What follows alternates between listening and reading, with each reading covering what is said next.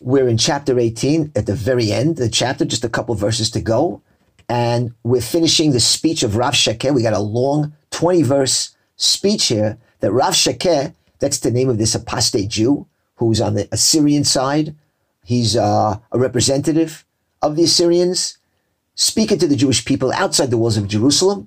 And he's trying to demoralize the Jewish people, trying to convince the Jews of Judea to give up their struggle against Assyria and agree to surrender and to submit to the Assyrian program of deportation.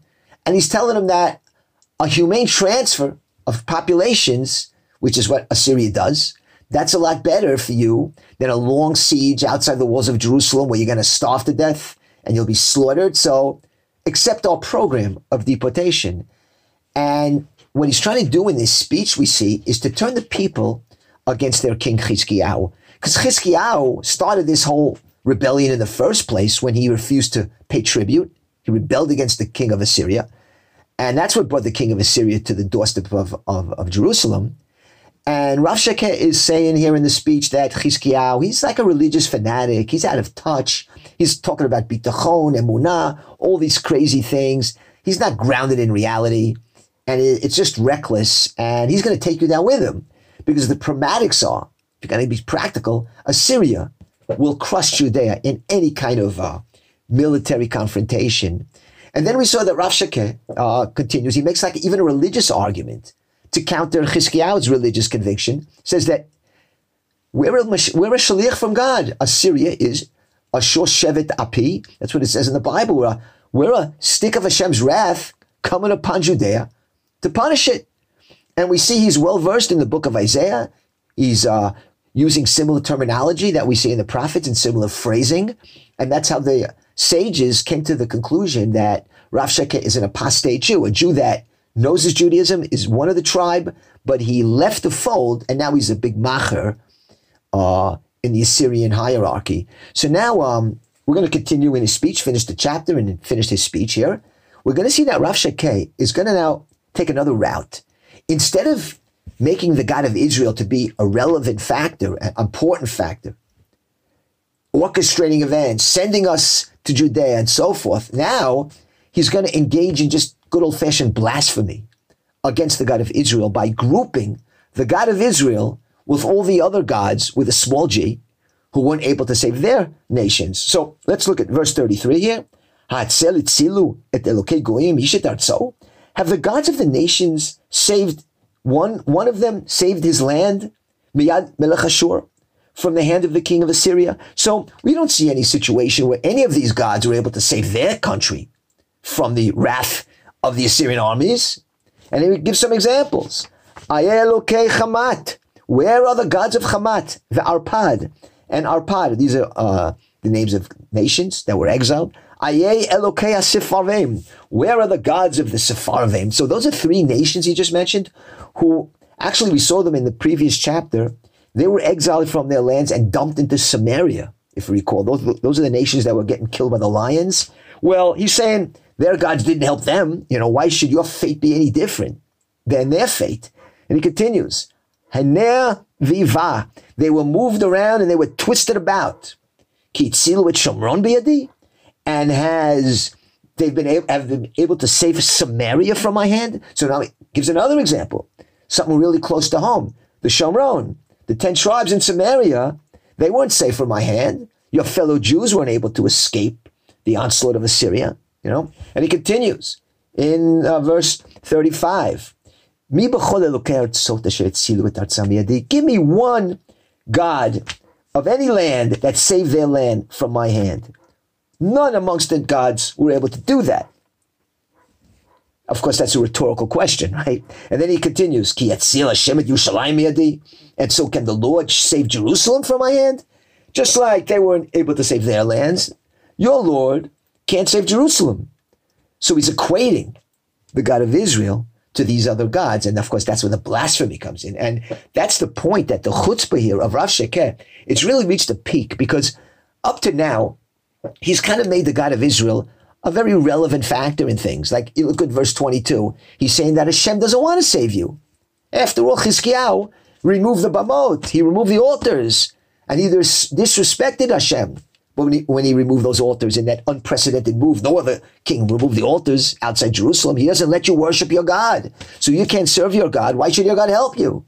And then in verse 25, we saw that he's calling Assyria a shaliach, a vehicle of Hashem. He says, has not, has not the Lord sent me? I'm a messenger, right? But now he's taking it the other way and saying that God isn't capable of saving his people and land, God forbid. And if you look at the book of Chronicles, we have Rav Shekeh's speech in even more detail recorded. And there he says, and can God save you from my hand? So there he says it just point blank, God can't save you from my hand. And that's a lot of words of blasphemy to, to be recorded in, in the scripture because usually uh, the Bible likes to keep things clean. For instance, when Goliath uh, cursed out the God of Israel and cursed out the Jews, he said that he did it for 40 days. But the scripture didn't get into the nitty gritty details of what Goliath said. It didn't quote him like they're quoting Rav Shakeh over here. We got one verse about Goliath uh, when he said, Chirafti et Marchut Yisrael, I taunt the armies of Israel. He said that, and he said a lot more, but scripture didn't bring it. Here, the Bible uh, is getting very explicit, and we're bringing the whole blasphemous spiel of Rav Shekeh. And obviously, it's important to bring it down here to know what the Jews are facing. Okay, so what's going to be the reaction of the Jews? He finished his rant. What's going to happen? So it says like this in verse 36 and the people remained silent. So I guess nothing's going to happen. They remained silent. Lo davar. They didn't answer him one word. Ki mitzvat Why? Because it was an order from the king, Lemor, when he said, Lo tanuhu. He said, don't answer him. So, to their credit, they were following the orders of Chizkiah, who said, don't answer him. Why not answer him? Well, first of all, the people shouldn't be answering him. He sent out those negotiators to do the talking. They were sent out to engage in the dialogue with the three Assyrian representatives. Remember in the last chapter, we had three, we'll see them in the next verse. They're supposed to do that. But even so, what's the point in answering him? You respond to him. I mean, you're not, you're not going to change his mind. You get into a dialogue with him, things escalate, get out of hand. Really better not to react at all. And it's kind of going along with it says in Proverbs. It says in Proverbs the book of Mishlei, uh, chapter 26, 4, it says, Al ta'anksil ki ivlato, which means don't answer the foolish arguments of fools, or you will become as foolish as they are. Which is like saying, you know, if a dog barks, don't bark back. So Chizkiyahu was going by this Mishlei, not answering the foolish arguments of fools. And what's inter- interesting, though, is that I quoted uh, Mishlei, Proverbs, chapter 26. If you go to the chapter right before, chapter 25, Chizkiyahu is mentioned there. It says like this, the first verse, Gam Elu Mishlei Shlomo, these are also the Proverbs of Solomon, Asher Hetiku Anshe Chizkiyahu Melech Yehuda, which the men of Judea and Chizkiyahu Hetiku, which means either they copied it or compiled it.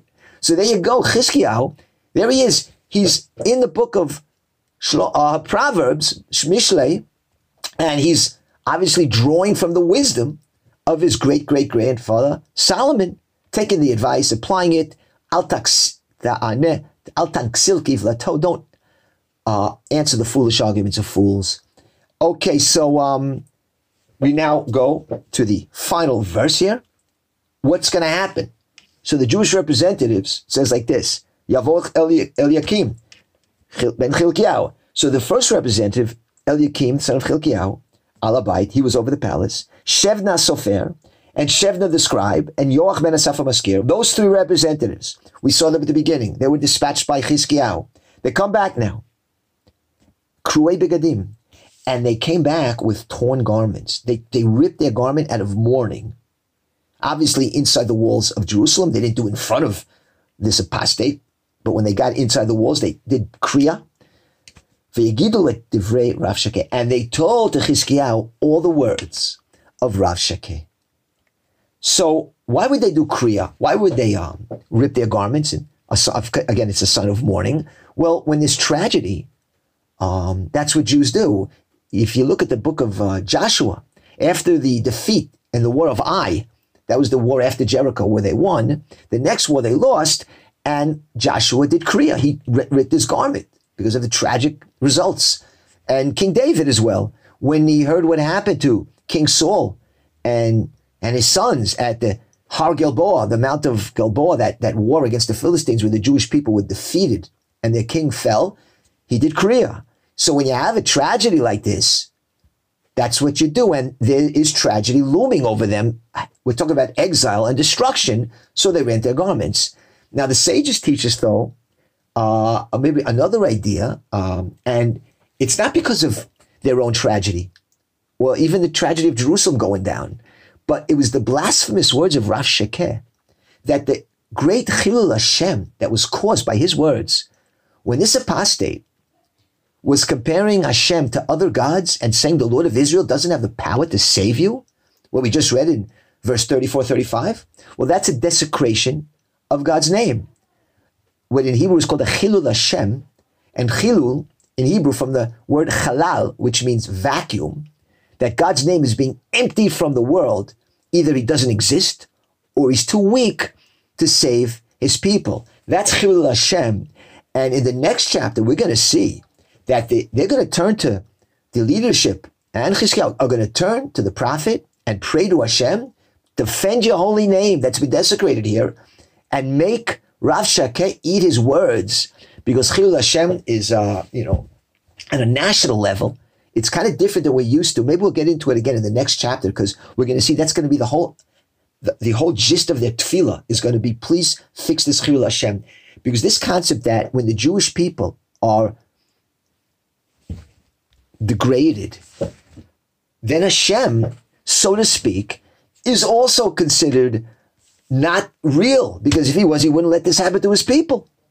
That's what it says in uh, the Navi, Shiflutam Yisrael Chilu Shemo. The humiliation of the Jewish people is it Chilul Hashem is the desecration of God's name. And of course, the opposite, when the Jews are victorious, that reflects positively on their on their God who has power to help his people. So, well, again, that'll be a big subject, and it's a basic basic tenet in Judaism that we're going to try to get into in our next chapter. In any case, uh, the speech is over. Okay, the chapter's over, and um, what's interesting though is like a whole subplot develops. If you look at the Talmud, okay, we'll we'll know that uh, a whole bunch of stuff is happening, and the effect of Rav Shekeh's speech was obviously um, uh, felt by the Jewish people because it says in the Talmud that a fierce argument broke out on whether to surrender or not to Assyria as a result of the speech. Chizkiyahu, with encouragement from the prophet Isaiah, he refused to surrender. And Shevna the scribe, okay, that's one of the three representatives. Remember Shevna Hasofer? Well, what do you think? He was a scribe who was writing mezuzahs in the palace? He wasn't that kind of scribe, obviously. We're talking about a great rabbi of that generation. That's why he was sent out as a representative.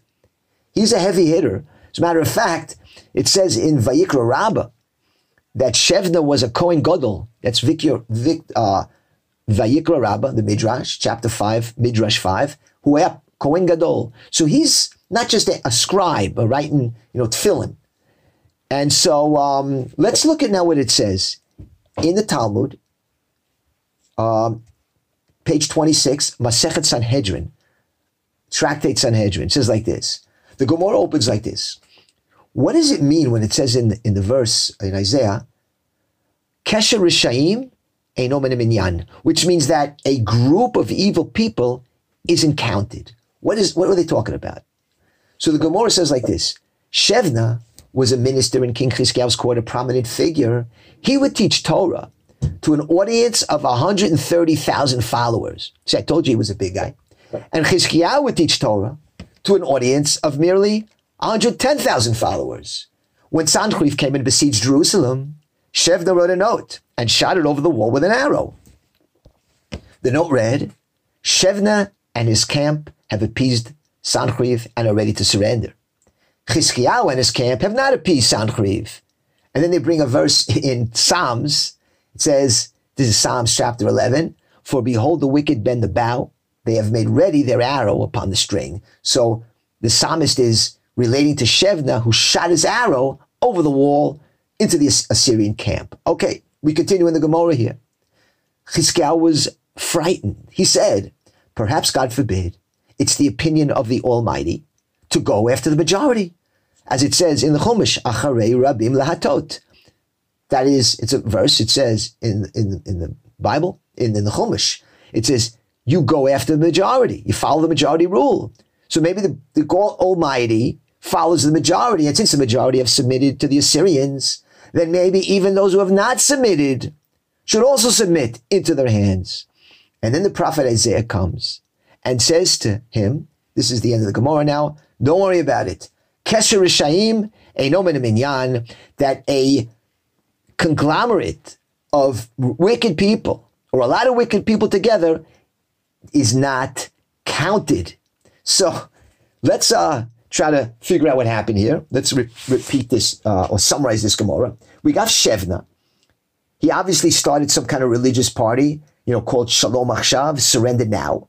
And his faction is growing and they're addressing larger, larger audiences uh, than Chizkiyahu, indicating he's got a majority in favor of surrender.